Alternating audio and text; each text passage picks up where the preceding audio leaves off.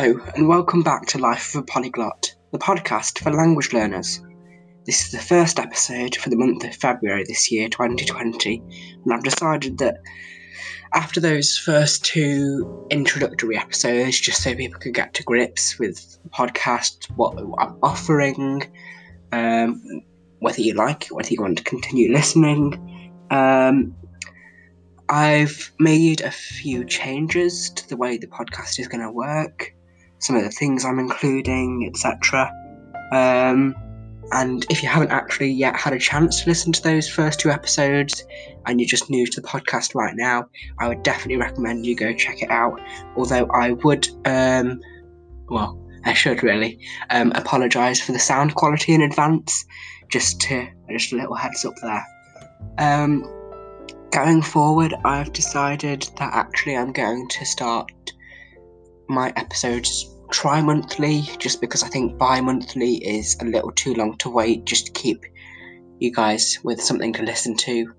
Um, and weekly in the long run is just unachievable for me, um, mainly because I don't know how on earth I would fill uh, five 20 minutes episodes a month just if I'm mainly doing my language diary, um, my news stories relating to my, and I should note, this is the start of the first season officially. Uh, I'll talk more about that later. Uh, yeah, my news stories, language diary, and words of the month. Um, I talked before about holding off doing Apple course reviews, but I have one scheduled for the next episode.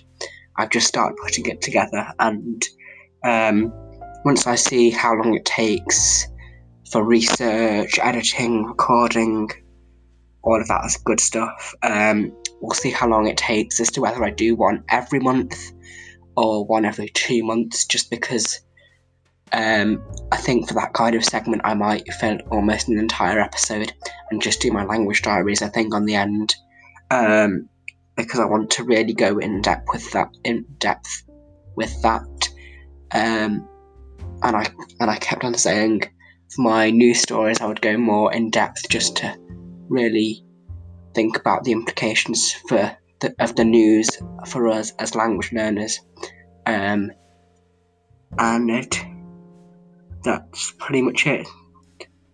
Um, yeah, so I'm starting a new season with this episode. Uh, and for each season, however long it lasts, it might be a month, two months, the rest of this year, I don't know.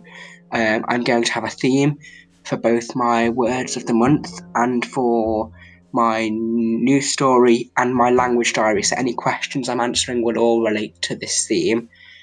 Um, and it, if there's any breaking language news, um, I'll obviously cover that first before any news relating to the theme. Um, but wherever I can, I will try and cover news relating to that theme. So for the first February episode, I'm going to do my word of the month, obviously, my language diary, and a new story, hopefully relating to my first season theme, which is food. So, now I've caught you up on my plans for the podcast uh, and what to expect from this episode, let's go right on in to the episode with my word of the month for February relating to my season theme of food, which is culinary.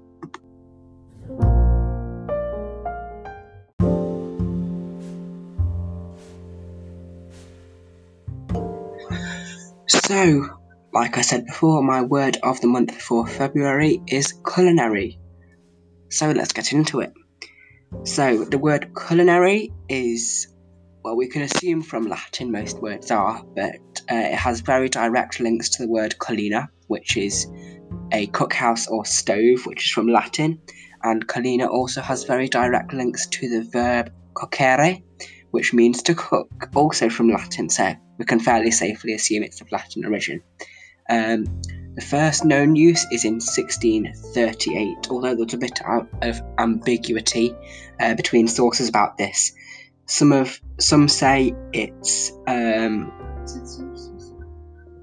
between um, it, some some say it could be as early as the 14th century when similar words like uh, cookery, for example, were first used, but it could be as late as the 17th uh, centuries. There's quite a lot of ambiguity about that. Um, but the fact that it's such a specific date would make would lead me to le- believe that we can trust that date as the 1638.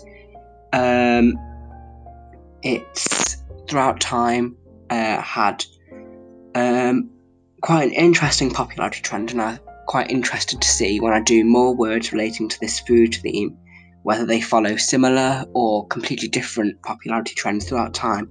And I think that was the main goal with this little mini feature in the Word of the Month feature, and the reason I decided to do it. Um, relating to, uh, well, it's case insensitive, this is uh, for the use of culinary in books, um, but it spiked 17 years after its inception in 1638. We have a five year period where it's used in one hundredth um, of one one hundredth of all uh, books produced at the time, which is quite a remarkable feat. Uh, from 1655 to 1660.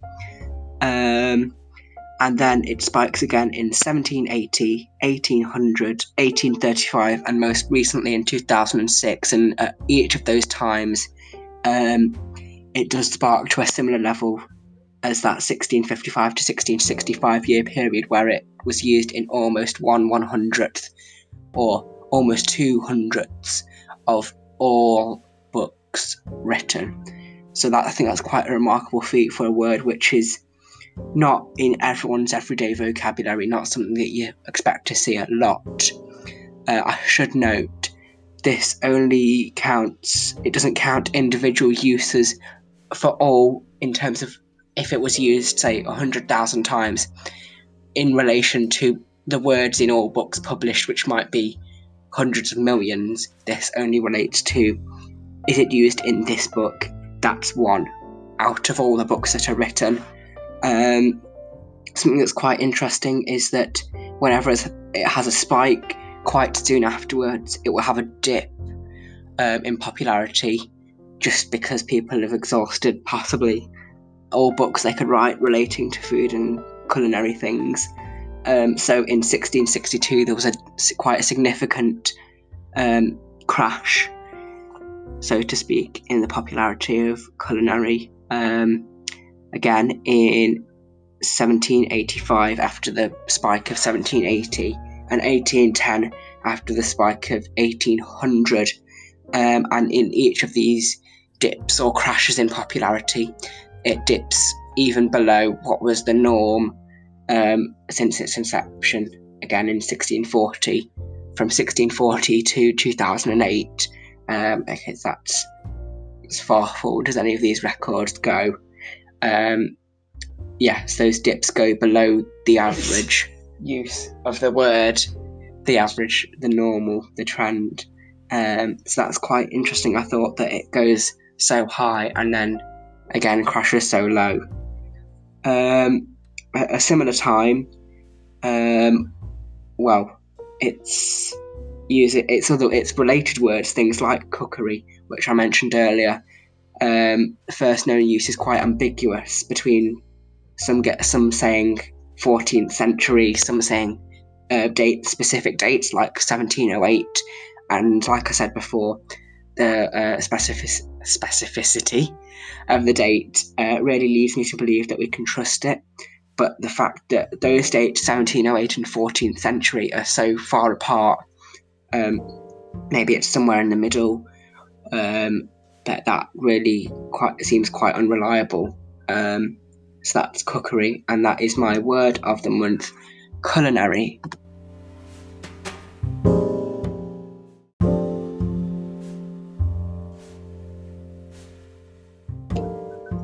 Now I'm going to answer my first four questions on the topic of food, asked and answered in Spanish, and these are ¿Qué es tu comida favorita?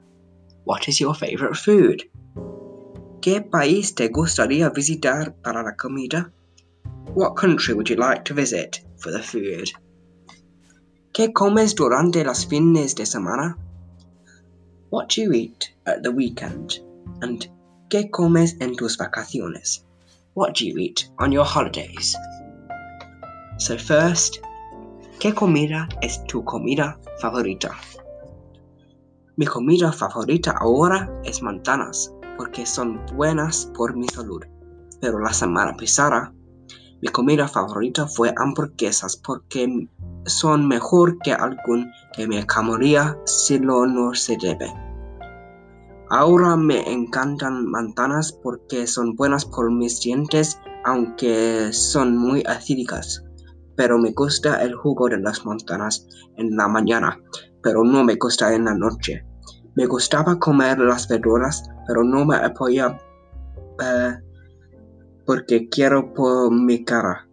Porque ser un poco gordo no es una cosa mala. ¿Qué país te gustaría visitar para, la comida?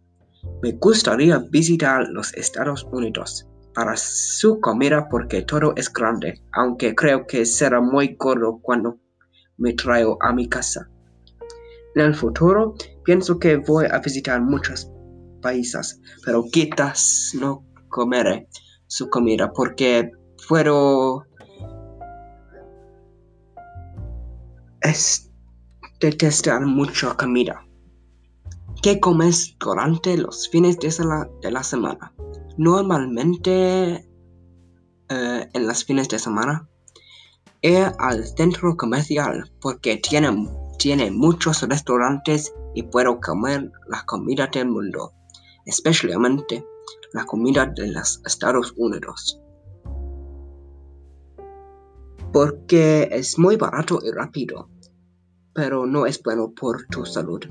A veces voy a un restaurante italiano, pero arriba todo me gustan las ensaladas y los Estados Unidos y los italianos lo no gustan porque les gustan el pollo y el cerdo y no les chiflan sobre las lechugas ni zanahorias, oreas, ni tomates, ni hongos, aunque en unas pitas hay hongos. Hay hongos. Y un pita es una cosa italiana. Y finalmente, ¿qué comes en tus vacaciones? En mis vacaciones como mucha comida porque en el hotel hay normalmente, normalmente muchos, muchos restaurantes Em, gratuito. Y cuando la comida, especialmente el almuerzo, cuando normalmente estoy comiendo las empanadas de queso, queso o jamón, puedo comer la comida del mundo y es gratuito, así que comer, comería más que mi almuerzo normal, especialmente cuando es gratuito.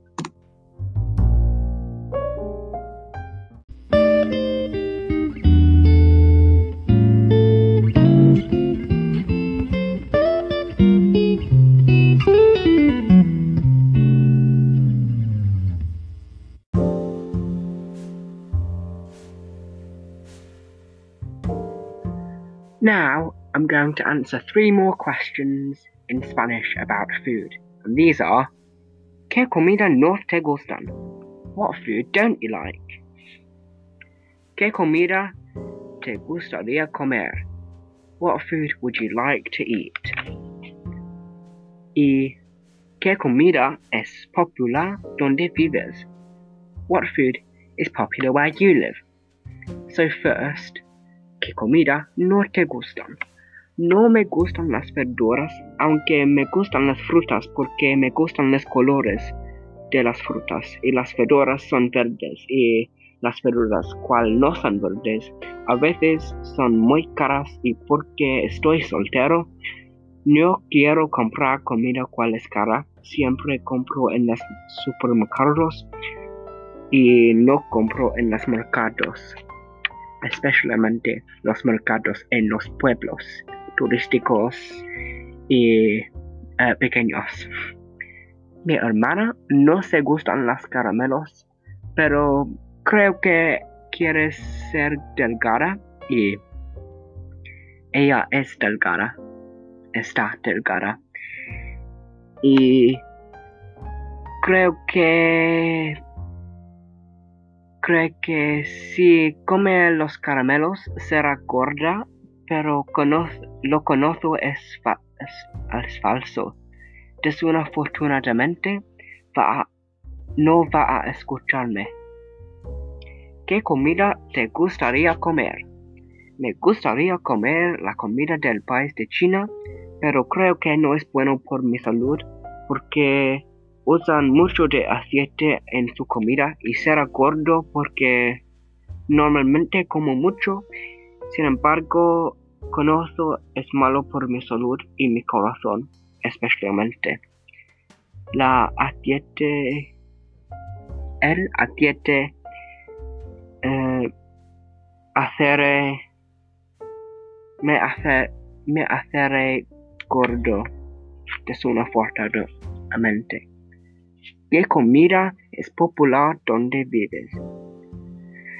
Donde vivo, la gente se gustan los pescados y las frutas, especialmente los pescados eh, cual son blancos, pero también se gustan eh, atún porque al aceite es muy bueno eh, por sus salud, saludes, pero también usan un tenedor soltero comerlo. Creo que este es malo, pero no puedo cambiar, cambiar los piensos de mi ciudad. ¡Qué horror!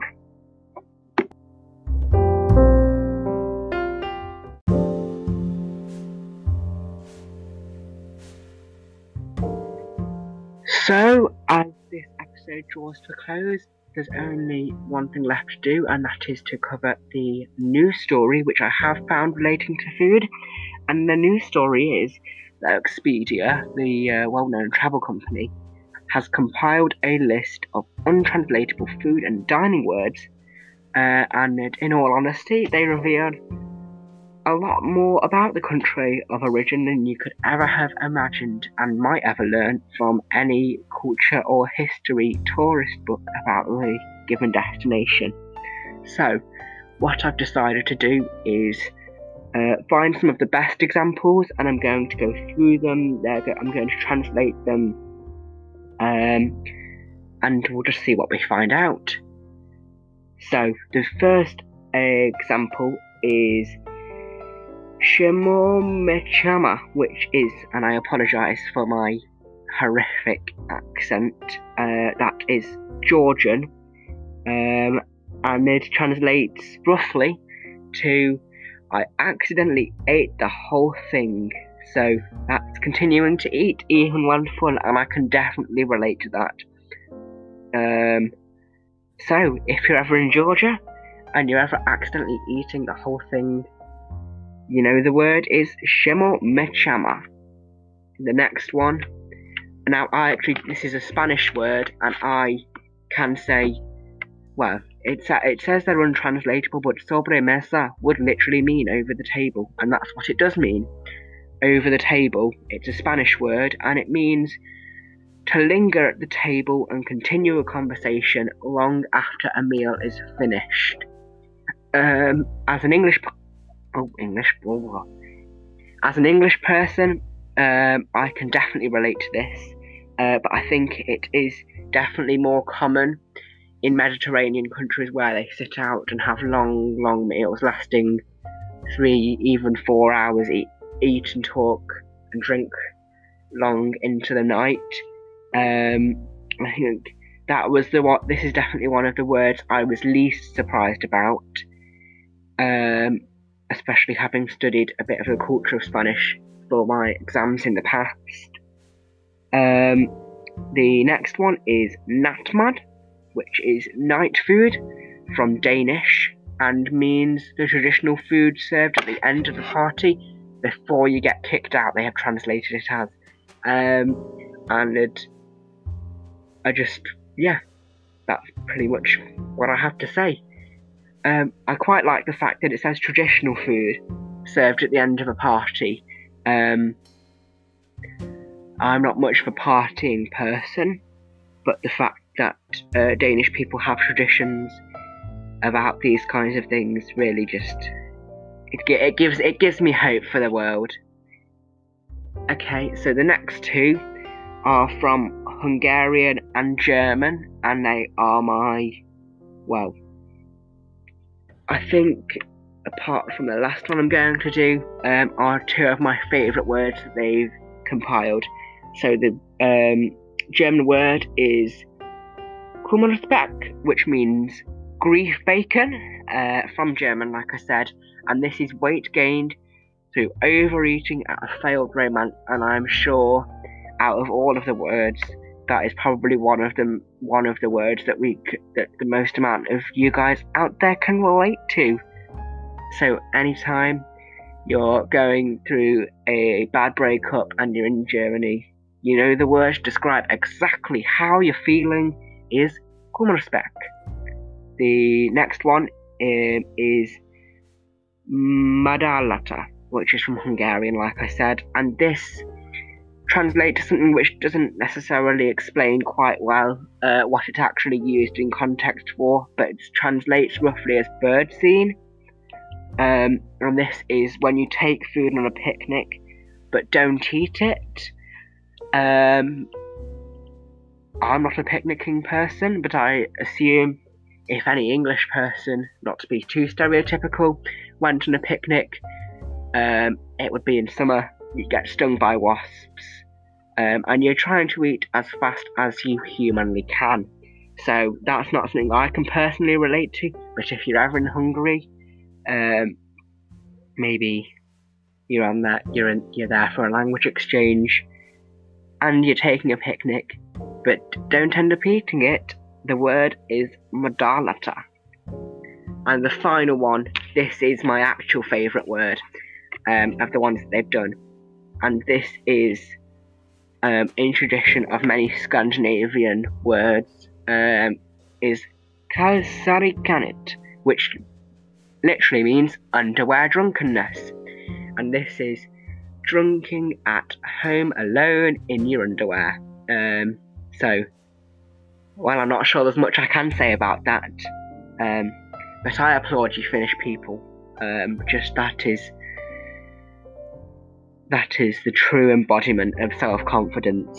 Um, so, those that is a news story that Expedia have compiled a list of untranslatable words, and I really commend them for doing so because there are words, um, especially if you're from the US or the UK, you might you might learn the language and you might look at it and think, I have I know I learned this language and I have absolutely no idea what that means. So it's useful from that standpoint, but also just what it's revealed about those countries um, was quite intriguing. Um, so I think really the message from this news story um, is that languages are weird and wonderful things. They are unique, um, and whatever language you're learning, whether it be a European language, an Asian language, whatever it is, um, let's love our languages for the uniqueness of them. Whether you're right now you're bogged down in conjugation or go from one vocab list to the next, um, hopeless and well, reaching for something that can pass your exam for you. Um, it will get better, and if not, there's always Kalsarikännit. So, that's my advice for you today from the news story.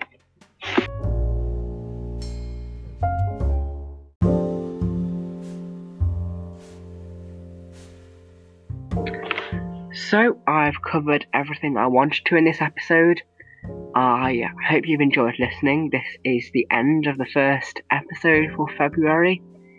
Um, yes, I hope you've enjoyed it. I have enjoyed having a bit more structure, um, and, and weirdly, the having a theme for my words of the month, my news story, my questions, has given me, um, yeah, just really supported me when I've thought, when I've come to Words of the Month before and gone, well, I could, I could do anything, really. Um, and I think this will really help to focus um, the research that I'm doing. Um, yeah. So, there'll be two more episodes this month. Obviously, not with the word of the month. The word of the month being culinary uh, for February Um, and I hope you are looking forward to the app and co- app slash course review that I have scheduled for next episode. This has been Life of a Polyglot, the podcast for language learners.